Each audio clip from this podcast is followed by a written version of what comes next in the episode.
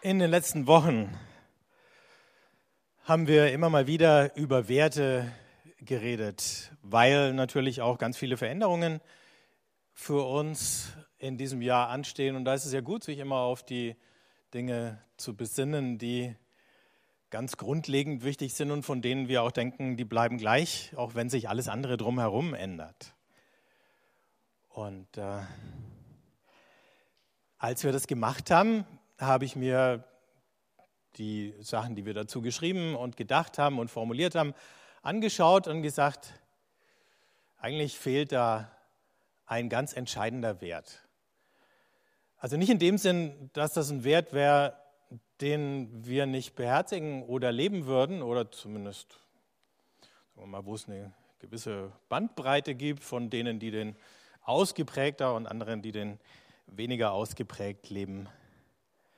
Und, äh, aber er kam nirgendwo vor in diesen Auflistungen von Werten, die wir da hatten. Also habe ich gedacht, so einen vergessenen Wert, ähm, das lohnt sich, mit dem einzusteigen. Es lohnt sich auch deswegen, weil wir jetzt am Beginn der Passionszeit stehen und dann uns sowieso ab und zu mal mit äh, ernsten Themen beschäftigen in der Zeit. Also schauen wir uns einen Wert an, der vom Evangelium her betrachtet einer der ganz, ganz großen ist. Und wir finden den Text dazu, wenn es jetzt funktioniert, genau in der Bergpredigt. Da steht, Sammelt euch nicht Schätze hier auf der Erde, wo Motte und Wurm sie zerstören und wo Diebe einbrechen und sie stehlen, sondern sammelt euch Schätze im Himmel, wo weder Motte noch Wurm sie zerstören und keine Diebe einbrechen und sie stehlen. Denn wo dein Schatz ist, da ist auch dein Herz. Das Auge gibt dem Körper Licht. Wenn dein Auge gesund ist, dann wird dein ganzer Körper hell sein.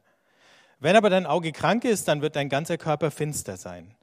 Wenn nun das Licht in dir Finsternis ist, wie groß muss dann die Finsternis sein? Niemand kann zwei Herren dienen. Er wird entweder den einen hassen und den anderen lieben, oder er wird zu dem einen halten und den anderen verachten. Ihr könnt nicht beiden dienen, Gott und dem Mammon.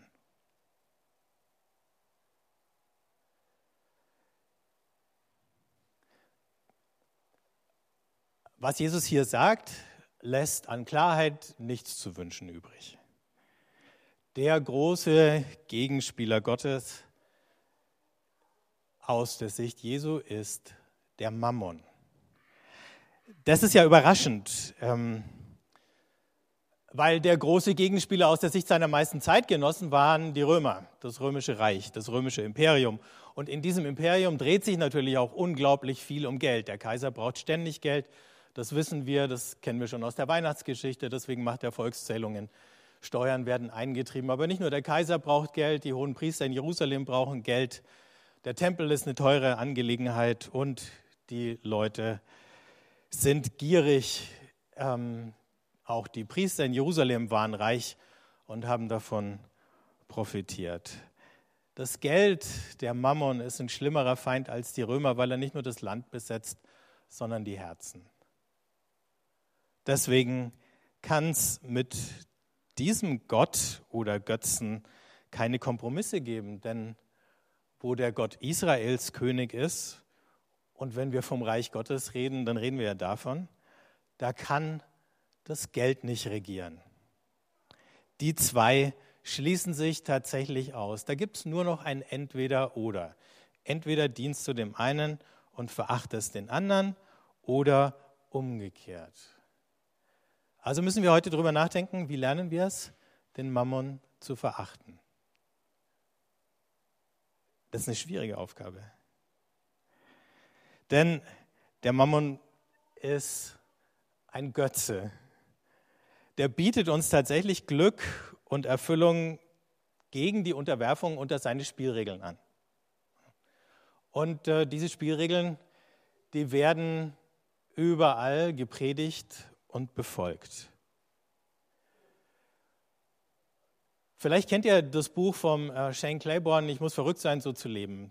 Da wird von einer ganz lustigen Episode erzählt, aber die eben in ihrer Symbolik auch ähm, ganz kräftig war.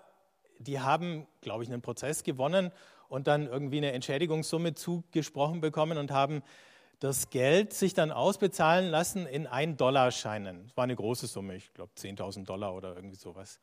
Und dann ist diese Gemeinschaft, zu der der Shane Claiborne da gehört, The Simple Way, die sind dann nach New York gefahren ähm, und sind an die Wall Street gegangen und haben dann von irgendwo, von irgendeinem Dach runter diese 1-Dollar-Scheine auf die Wall Street runtergeworfen.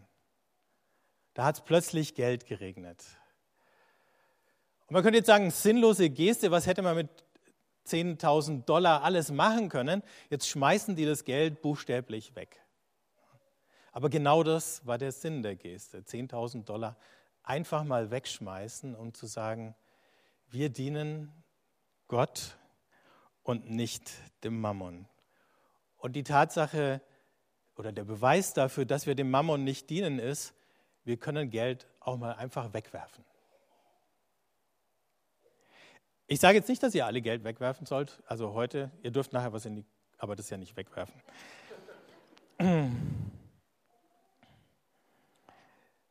Jesus redet erstaunlich viel von Geld. In 38 Gleichnissen, die er im Neuen Testament erzählt, handeln zwölf, fast ein Drittel vom Geld. Also man kann nicht sagen, dass es kein Thema wäre, dass Jesus sich nur um geistliche Dinge kümmert, sondern für ihn ist der Umgang mit Geld was eminent geistliches. Und geistlich sein unter Ausklammerung dieser Dimension, wie ich mit meinem Geld umgehe, funktioniert überhaupt nicht. In den letzten Wochen habe ich immer mal wieder ähm, Texte gelesen von Madeleine Delbrel und äh, dabei habe ich einen gefunden, die war im letzten Jahrhundert äh, Sozialarbeiterin und äh, Mystikerin, hat in Paris gelebt, in einem armen Arbeiterviertel von Paris unter armen Menschen. Und die sagt, als jemand, der sich ganz in das Evangelium vertieft, Christus verurteilt nicht das Faktum, dass jemand Geld verdient, sondern dass er oder sie es behält. Genauer gesagt, er sagt nicht, nehmt kein Geld, sondern gebt es weg.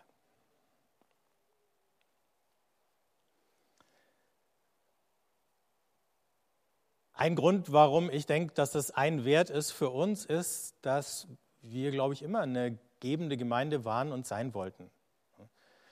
Und auch das Geld, was wir in unserem Budget haben, nie einfach nur für unsere eigenen Zwecke, also alles, was wir sozusagen im Innenraum anstellen, äh, hergeben, sondern ganz viel davon geht auch nach außen in die Türkei oder zur Biene nach Peru und, und, und, und, und. Und ab und zu sammeln wir dafür. Aber wir können nur in dem Maß gebende Gemeinde sein, wie wir gebende Einzelne sind. Und deswegen ist es so wichtig. Und ich glaube, es wäre auch gar nicht angemessen, Geld auch christlichen Organisationen zu geben, die nur christliche Propaganda damit machen. Ähm, ich glaube, die haben gar kein Geld verdient, wenn sie das Geld nicht auch so einsetzen, dass es tatsächlich denen zugutekommt, die Not leiden, die arm sind und wenn es nicht dazu eingesetzt wird, dass ungerechte Verhältnisse verändert werden.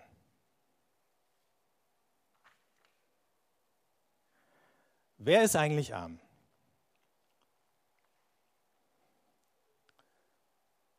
Arm bist du, wenn du nichts zu geben hast.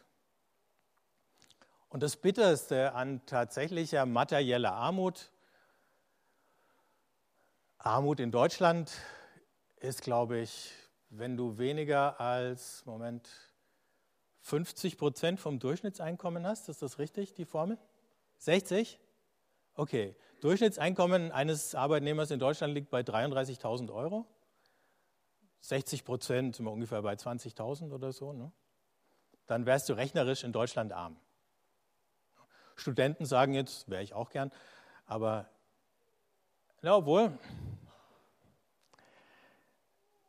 Also, wenn du materiell arm bist, gerade in einem Land, wo die Preise und die Lebenshaltungskosten höher sind, dann ist ein Problem der Armut das, dass du tatsächlich fast nicht mehr geben kannst, weil alles für den elementaren Lebensbedarf draufgeht. Wohnen, Essen, vielleicht noch ein bisschen Bildung, Kleidung und das war's dann. Und das ist ja auch das Schwierige. Neulich habe ich eine Geschichte gelesen von jemandem, der geschrieben hat, jetzt, wo ich irgendwo eine Festanstellung bekommen habe, kann ich zum ersten Mal meiner Frau was zum Geburtstag schenken. Bis dahin war das für ihn nicht drin. Das ist jetzt für die meisten, wenn ich euch so anschaue, wahrscheinlich kein Problem. Aber möglicherweise gibt es auch mal Lebensphasen, wo das dann trotzdem so passieren kann.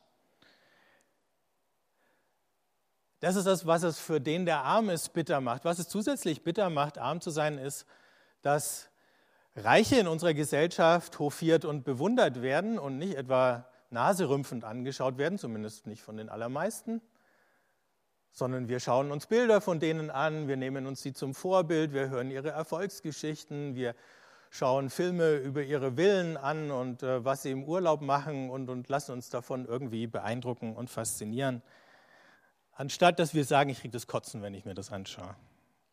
Aber Arme, Arme stehen immer unter dem Verdacht, dass sie das Sozialamt betrügen, dass sie klauen oder sonst irgendwas machen. Mit Armen möchte ich auch nicht zusammen sein, weil Armut, also wir haben in unserem Hinterkopf so ein bisschen das Gefühl, es könnte ansteckend sein. Ne? Und wenn ich zu viel mit Armen rumhänge, wer weiß, was dann mit mir passiert. Und der Vorwurf ist auch immer da, du bist selber schuld an deiner Armut. Streng dich einfach richtig an und dann geht es dir genauso gut wie uns. Und dann wissen wir, dass es auch bei uns Lebenssituationen gibt, wo das einfach nicht möglich ist. Leute, die das auch, wenn sie sich wirklich anstrengen, nicht schaffen. Es gibt noch eine andere Armut. Und das ist die Armut der Wohlhabenden, der Wohlhabenden, die sagen, tut mir leid, ich habe nichts zu verschenken. Wir hören es in der Politik, da geht es dann zum Beispiel um Beiträge, wie viel zahlt Deutschland in die Kasse der EU und dann sagen hier ganz viele Leute, wir zahlen eh schon zu viel und wir haben nichts zu verschenken. Oder eben Privatleute, die sagen, ja, ja, aber äh, ich muss mein Geld zusammenhalten. Gute Christen, die sagen, ich muss mein Geld zusammenhalten, ich habe eigentlich nichts zu verschenken. Das ist das Mantra des Geizes. Wenn ich nichts mehr zu verschenken habe, obwohl ich eigentlich passabel verdiene und in, wie die meisten von uns, einem ganz passablen Wohlstand lebe, wenn ich schon das Gefühl habe, ich habe nichts mehr zu verschenken, dann hat mich der Mammon schon am Wickel. Und deswegen, weil ganz viele Leute, egal wie viel sie schon haben, immer noch denken, sie hätten nichts zu verschenken, haben wir ja auch diese Wirtschaftsflüchtlinge, die schauen, dass ihre Steuern ins Ausland äh, und ihr Geld ins Ausland wandern. Also das sind ja die wahren Wirtschaftsflüchtlinge. Nicht die, die arm sind und ins Land kommen, sondern die, die ihr Geld ins Ausland schaffen und in den Steueroasen verstecken. Und Trittbrettfahrer, also Leute, die versuchen halt möglichst viel mitzunehmen, ohne dafür irgendwie selber einen Beitrag zu leisten. Und ich meine jetzt gar nicht dafür zu bezahlen oder so. Neulich hat mir ein Pfarrer erzählt von einer Familie, die er besucht hat, das war jetzt ein sehr gut verdienendes Arzt-Ehepaar, also nichts gegen Ärzte. Und es verdienen auch nicht alle Ärzte super, aber die beiden glaube ich schon. Und die waren beide aus der Kirche ausgetreten, wollten aber, dass ihre Tochter konfirmiert wird. Kann jetzt die Tochter nichts dafür, die wurde auch konfirmiert. Und trotzdem war da irgendwie ein fader Geschmack. Den beiden geht es richtig gut. Die Tatsache, dass sie gut verdienen, dass sie eine gute Ausbildung haben, dass ihr Geschäft gut läuft, hat einerseits mit ihrer Arbeit zu tun, andererseits damit, dass sie in einem Land leben, wo das überhaupt möglich ist. Und in dem Sinn ist es nicht ihr Verdienst. Und dann ist ihnen, obwohl sie richtig gut verdienen, das bisschen Kirchensteuer, was natürlich mehr ist als du und ich Kirchensteuer zahlen, ähm, schon zu viel. Und dann habe ich mich gefragt, als ich die Geschichte gehört habe, wollen wir denn solche Leute in der Kirche haben? Wollen wir die haben, wenn sie denken, ich habe nichts zu verschenken, obwohl sie richtig dick Geld verdienen? Wollen wir das?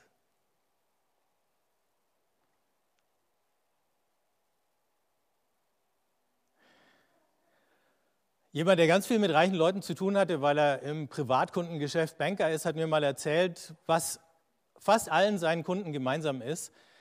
Und ich glaube, der war so ab 50 oder 100 Millionen Vermögen aufwärts Privatkundenberater. Also der hat richtig superreiche Leute gekannt. Der hat gesagt, fast alle haben Angst, ihren Reichtum zu verlieren. Je mehr du hast, desto größer wird die Angst, ihn zu verlieren, nicht umgekehrt. Das ist verrückt diese Verlustängste, die da entstehen. Ne? Und deswegen glauben viele Reiche, ich habe nichts zu verschenken. Neulich kam mal irgendwie so ein Finanzberater und der hat dann äh, mit diesem Begriff operiert, äh, Sie wollen doch finanziell unabhängig sein. Dann habe ich mir eine Weile Gedanken gemacht, was bedeutet eigentlich finanziell unabhängig sein? Und dann bin ich draufgekommen, eigentlich sagt er mir gerade, du musst irgendwo so viel Geld gebunkert haben, dass du auf niemanden mehr angewiesen bist dass du keine Beziehungen mehr brauchst, keine anderen Menschen, die für dich sorgen, weil du so viel Geld hast, das für dich sorgt. Dann bist du finanziell unabhängig. Ne? Und dazu berät er mich und verdient natürlich dran. Ich würde ihn euch auch nicht empfehlen. Aber das ist leider der Subtext, wenn wir von finanzieller Unabhängigkeit reden.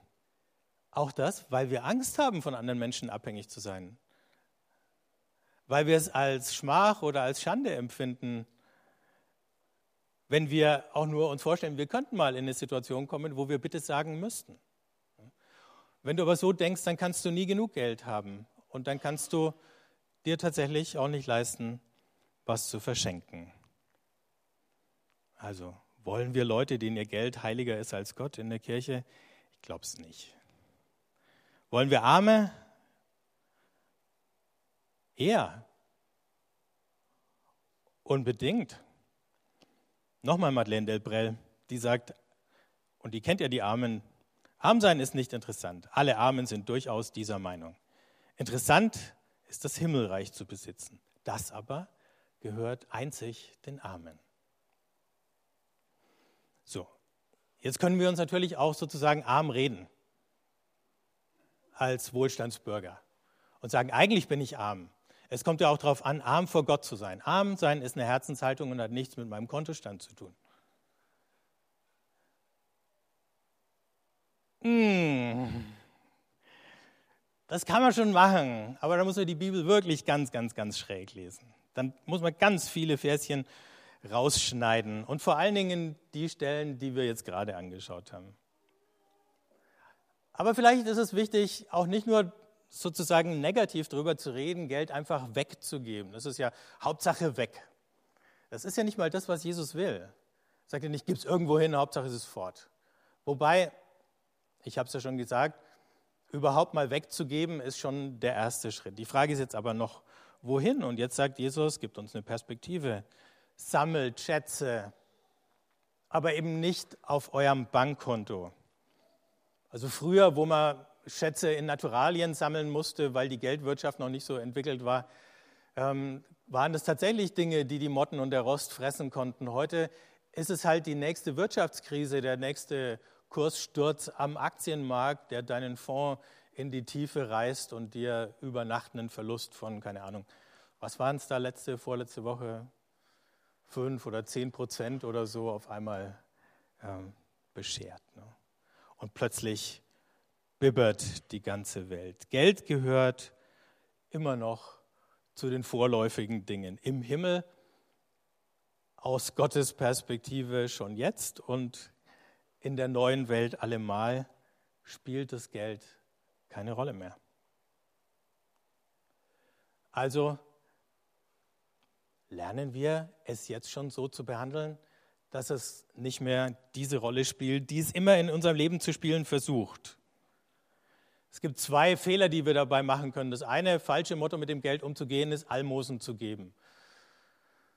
Also Almosen hat ja jetzt auch in unserem Sprachgebrauch schon einen negativen Touch angenommen, weil es ein bisschen sowas ist, ist ich äh, gebe Geld weg als ein Trostpflaster. Also ich gebe jemand, der in Not ist, ne, du gehst durch die Stadt, da sitzt äh, jemand auf der Straße und bettelt und du gibst ihm einen Euro oder ja, genau. Dem ist damit ein ganz bisschen geholfen, aber wirklich an seiner Notsituation ändert es nicht viel. Und ähm, wenn ich ihm Euro gegeben habe, dann habe ich ein bisschen besseres Gefühl, weil ich nicht an ihm vorbeigelaufen bin. Ich sage nicht, dass es falsch ist. Also bitte fühlt euch frei, den Leuten einen Euro zu geben. Aber das ist das Almosenprinzip. Ne? Das ändert erstmal nichts, aber es beruhigt ein bisschen mein Gewissen. Das andere falsche Motto des Gebens ist, ich gebe halt das weg, was übrig bleibt. Aber wenn ich immer bis zuletzt warte, was übrig bleibt, bleibt eigentlich ganz selten was übrig. Wenn ich mir ein Ziel setze, was ich möchte, was übrig bleibt, oder wenn ich, je nachdem, wie das bei euch läuft, am Anfang vom Monat, wenn ich das Geld noch habe, überlege, wie viel gebe ich weg und dann den Rest zur Verfügung habe und damit kalkuliere oder das ausgebe, dann komme ich vielleicht dahin, dass ich tatsächlich mehr locker machen kann für die Dinge, die über mein Überleben und mein bisschen Luxus oder Wohlstand noch rausgehen. Vielleicht einfach mal zwei Vergleichspunkte. Die treffen jetzt unterschiedliche Leute unterschiedlich äh, deutlich. Ne? Manche haben ausgeprägte, kostspielige Hobbys. Hobbys sind toll. Und es ist auch in, völlig in Ordnung, dafür Geld auszugeben. Versuch doch einfach mal, so viel Geld wegzugeben, wie du in dein Hobby investierst. Versuch es mal paar zu halten. Ne? So als Anfang. Oder nimm eine andere Vergleichszahl. Überleg mal, wie viel geben wir im Jahr für Urlaub aus? Und wieder, da gibt es welche, die machen das sehr sparsam. Ihr hört jetzt bitte weg. Und dann gibt es andere, die hauen da richtig Geld auf den Kopf und ihr hört jetzt bitte hin. Wie wäre es, ihr würdet diesen Betrag einfach splitten, die Hälfte von dem weggeben und mit der Hälfte Urlaub machen? Der wäre immer noch, glaube ich, gut. Vielleicht müssen wir ein bisschen überlegen, was können wir mit dem Geld machen oder so. Aber dann wäre es nicht das, was übrig bleibt. Weil manchmal bei den Dingen, an die wir uns alle so schleichend gewöhnt haben, bleibt einfach nicht mehr viel übrig. So, ich war immer noch im Negativen, aber jetzt, jetzt kommt das Positive.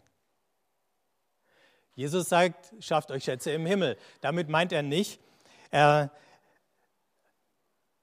Geld, was dann wie bei den Pharaonen oder so in eure Grabkammer gelegt wird, damit ihr dann im Jenseits damit bezahlen könnt? Oder so, nicht diese Art von Schätzen im Himmel, ja, sondern investiert das Geld da, wo jetzt schon Gottes Reich gefördert wird und wächst. Also schaut mal, wo ist Gott am Wirken? Idealerweise in eurer Nähe, in eurem unmittelbaren Umfeld und dann investiert euer Geld da rein. Da soll es hingehen. Damit das, was da passiert, weiterlaufen kann. Und um das, gerade wenn es im Nahbereich ist oder wenn es mit Leuten zu tun hat, die ich kenne, dann ist es ja nicht nur so, dass ich Geld einfach irgendwo an eine anonyme Institution gebe, sondern dass wir zu einer Gemeinschaft von Leuten werden, die ihr Geld zusammen in einen Topf hauen und dann überlegen, wie kann mit dem Geld, was wir da zusammenlegen, jetzt hier das passieren, was Gott will und was ihn ehrt. Und das bedeutet, da wachsen Beziehungen, da wächst Zusammenhalt, da gibt es faire Chancen für Leute, denen sie vielleicht in unserer Gesellschaft nicht immer zugestanden werden. Und da gibt es auch gerechten Lohn für Leute, die da arbeiten und in irgendwelchen christlichen oder kirchlichen Organisationen angestellt sind. Wenn wir das tun, die Schätze so sammeln, dann bauen wir jetzt schon gemeinsam was auf, was Bestand hat und was tatsächlich in dem Sinn einen Ewigkeitswert hat. Eigentlich fordert uns Jesus in der Bergpredigt raus, ich könnte jetzt noch weiter lesen an der Stelle, eine Wette einzugehen auf Gottes Großzügigkeit. Es gibt so eine Redewendung im Englischen, die habe ich im Deutschen jetzt irgendwie noch nicht so richtig nachvoll, ich habe keine Entsprechung gefunden dazu. die sagen manchmal, die Engländer oder die Amerikaner, put your money where your mouth is. Das heißt auf Deutsch, du kannst mir eine Menge erzählen, ich glaub's dir erst, wenn du dein Geld dafür einsetzt.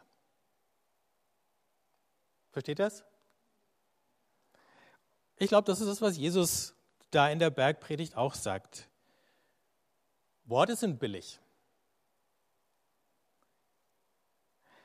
Aber können wir es lernen, genauso extravagant großzügig zu sein wie Gott?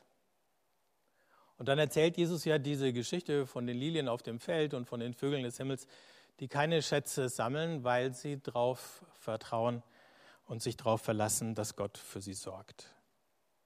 Diese ganze Knappheit entsteht ja nur, weil wir alle sammeln, sammeln, sammeln und sammeln. Weil wir sagen, wer kann ja nie wissen. Und dadurch entstehen Verknappungen, Sachen werden teurer und dann geht es immer an denen, die wenig haben, zuerst raus. Also, weil Gott extravagant großzügig ist, können wir das auch. Und dann bedeutet Glaube, wir machen es ihm nach. Wir versuchen, so großzügig zu sein, wie wir können. Ein Beispiel dafür hat uns der Apostel Paulus gegeben im ersten, äh, zweiten Korintherbrief. Da ruft er auf, Geld zu sammeln für die Christen in Jerusalem, die aufgrund von einer Hungersnot und wirtschaftlichen Schwierigkeiten leiden. Und dann sagt er den Korinthern, so soll jeder für sich selbst entscheiden, wie viel er geben will, und zwar freiwillig und nicht aus Pflichtgefühl, denn Gott liebt den, der fröhlich gibt. Aber er sagt auch zu den Korinthern, also in einigen Wochen oder Monaten komme ich und dann bis dahin ne, legt ihr ganz regelmäßig immer was zur Seite, ne, damit es dann nicht auf einmal passiert, sondern und dann ist es immer zu viel, wenn es auf einmal ein großer Betrag sein muss, kennen wir ja auch, ne, sondern ganz kontinuierlich, leg was zur Seite und noch was und noch was und noch was. Und dann irgendwann kommen wir, sammeln das ganze Geld ein und bringen es denen. Und dann erzählt er davon, ähm, was das auslösen wird bei den Christen in Jerusalem, wenn er ihnen das Geld bringt, wie die sich wundern, wie die sich freuen und sagen, da gibt es Leute in Korinth, die glauben auch an Jesus, so wie wir. Wir kennen die überhaupt nicht, aber die haben uns Geld geschickt, weil sie gehört haben, dass es uns schlecht geht. Und es ist ganz wichtig, sich das auszumalen. Ganz wichtig, dass wir nicht nur Geld einfach weggeben, sondern dass wir Anteil nehmen an dem, was dann damit passiert. Deswegen ist es so toll, wie wenn die Biene zu Besuch ist, wie vor 14 Tagen, und erzählen kann und wir dann Fotos sehen können von Gesichtern und so. Ne? Oder wenn wir äh, eine Skype-Schaltung zu Micha Vollner machen nach Jalova und hören, wie geht es der Gemeinde, wie geht es ihrem Flüchtlingsprojekt, was passiert sonst noch da. Das ist so wichtig, weil wir sehen dann, wo die Schätze tatsächlich gesammelt worden sind. Und die sind dann vorhanden in einer Form, die keinen Rost und keine Motten und keine Börsenkursstürze jemals fressen könnten, weil sie Teil der Lebensgeschichte von Menschen geworden sind, die sagen, da hat mir jemand geholfen. Und da bin ich Gott begegnet.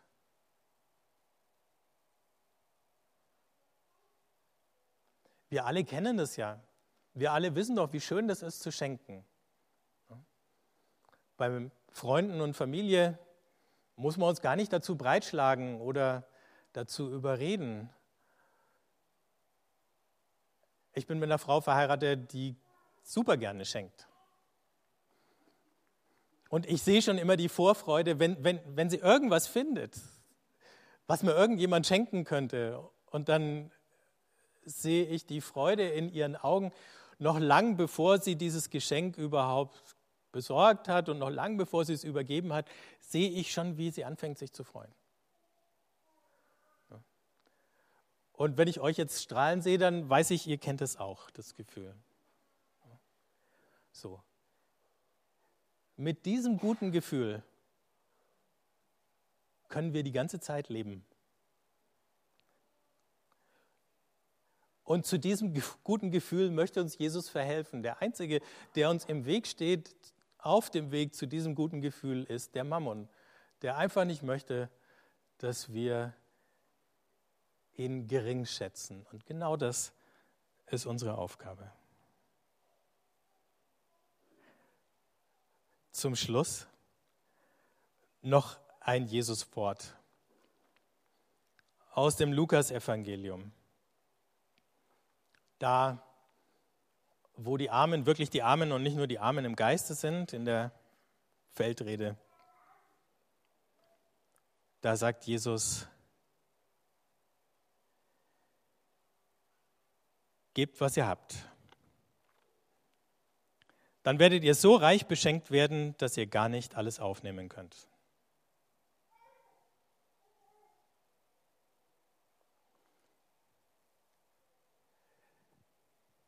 Ich würde gern für uns oder mit uns beten. Bevor ich das mache, schnell die Frage, Claudia, könnten wir dieses Today I Choose nochmal singen danach? Gut.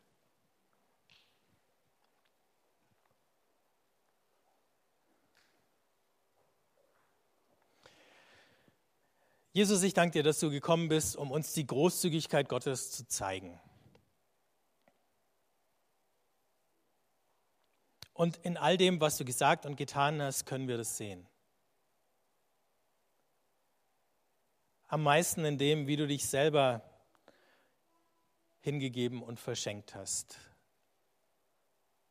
an uns und es immer noch tust.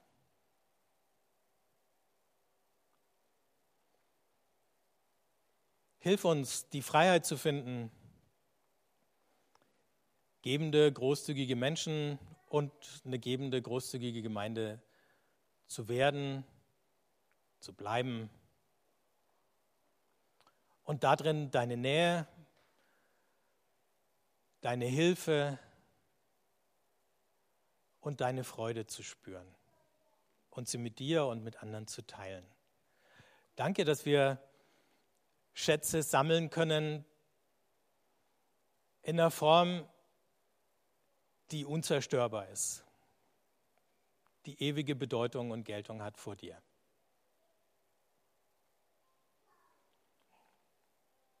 Hilf uns, das ganz praktisch zu tun. Nicht verbissen, sondern fröhlich und mit einem Lächeln im Gesicht. Amen.